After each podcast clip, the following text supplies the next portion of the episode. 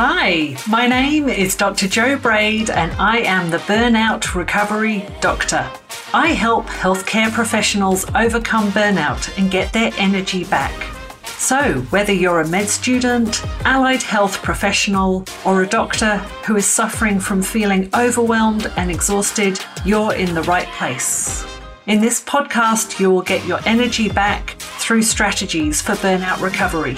This show will give you the practical tips and mindset strategies to help you recover from burnout in healthcare. Are you ready? Let's dive in. You are listening to the Burnout Recovery Podcast, episode number 29. Today on the podcast, I want to brainstorm with you where are you on your to do list? I find with clients looking after yourself in self care, however that looks to you, can sometimes be the last thing on the list, if it even makes the list at all. So let's think about today when something is important to you in your schedule, whatever that might be. It might be a meeting. It might be a coffee. It might be a lunch. It might be self care. It might be physical activity. And if it then gets wiped or not done from your schedule because something comes up, why might that happen? And I guess today is also talking about priorities as well. So maybe with awareness or without awareness, we've got different levels of priorities for different activities that we do. And I want to share with you one of my highest priorities or one of my most important activities that I do during the week. There are many different ones, but self care wise, I love playing tennis and tennis is in my calendar actually three times a week. So I have a few coaching lessons with friends and then I play comp one evening as well.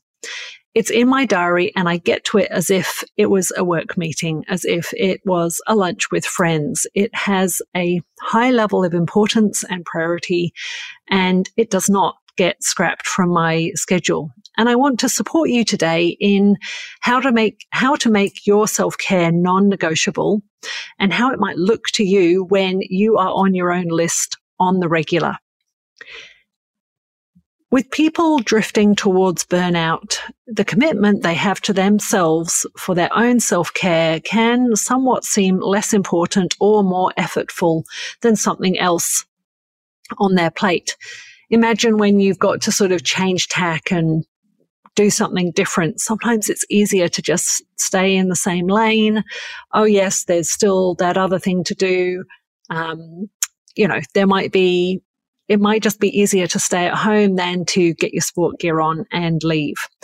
Or, um, you know, you might cancel um, something last minute because um, it feels more effortful to do uh, that different thing than the pre-existing thing that you were doing. And, you know, sometimes people don't even put themselves on their list of all the different things that might be on their list because they feel guilty for putting themselves on that list. But really, um, you know, it's part of you. It's part of how you sustain yourself and how you keep yourself well, I would put that it's a really important part for you to um, know what it takes to fill your cup how much it might be, how little it might be, and how often you want to do that as well.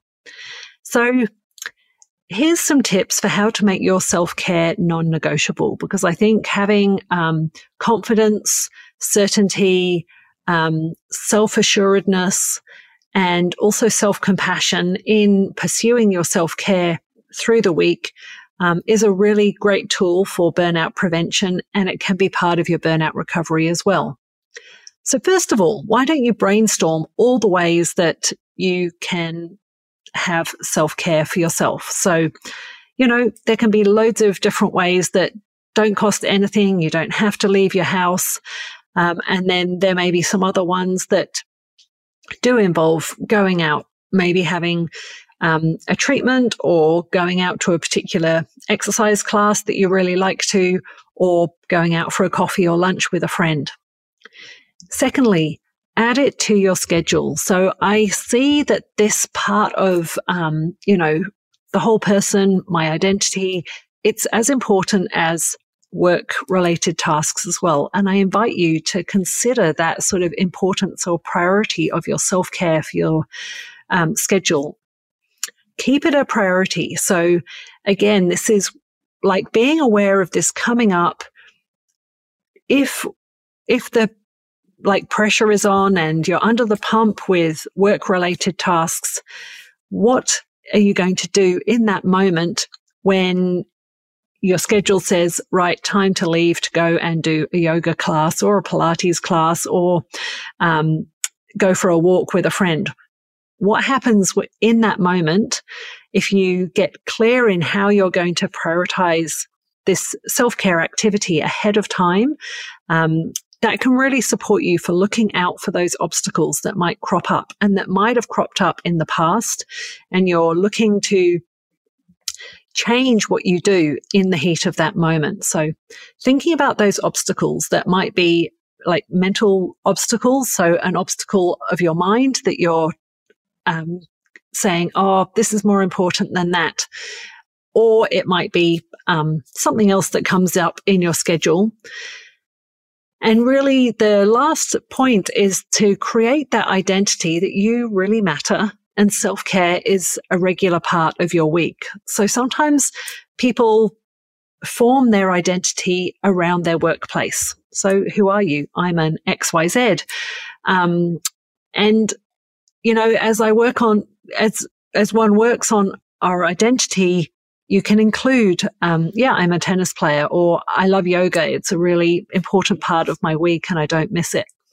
So include it in how you see yourself. And that can be really supportive as well in staying true to yourself, staying true to who you are and um, including that self care on the regular. And then think about how will it look when you are on your list on the regular? Well, what do you think about this? You might be feeling fulfilled. You might ha- have a sense of more balance in your life. You've got your needs included and you feel um, so much better for doing that rather than the potentially the previous version, which might be when you're feeling guilty for putting yourself on the list. Actually, no, I show up as a better person in my relationships with others.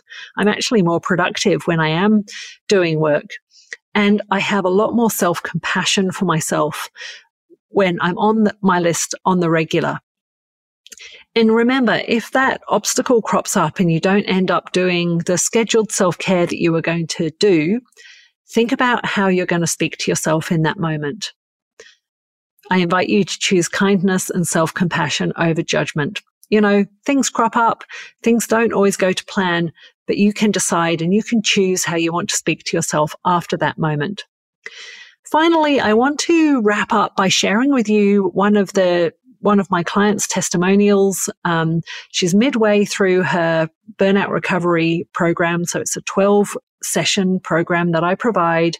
And she started her, um, with her initial assessment with suffering from overwhelm. She was avoiding her family and going to do work tasks instead of being around her family.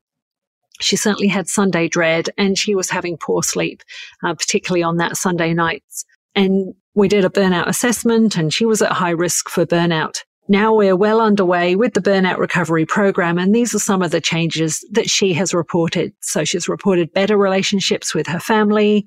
She's sleeping a lot better. She doesn't get that Sunday night dread anymore. She's got boundaries around her work tasks. She's a managing director and in charge of her own business. She can say no.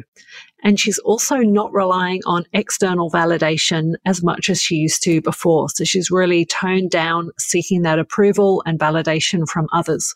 So if you are feeling overwhelmed, you're feeling dread, your sleep is affected because of your anticipation of going to work the next day, the first step in connecting with me is to reach out for a free consult call. I call it a burnout recovery session where We'll be able to meet over Zoom. We'll have time for you to share what's going on. I can ask you some questions. You're welcome to ask me some questions as well. And I will lay out a tailored program for you to get out of burnout. This sounds like something you want to start with. Head to my website and you'll find the link to book your free call there. That's it for this week. Have a great rest of your week, and I will connect with you again next week. Take care. Bye.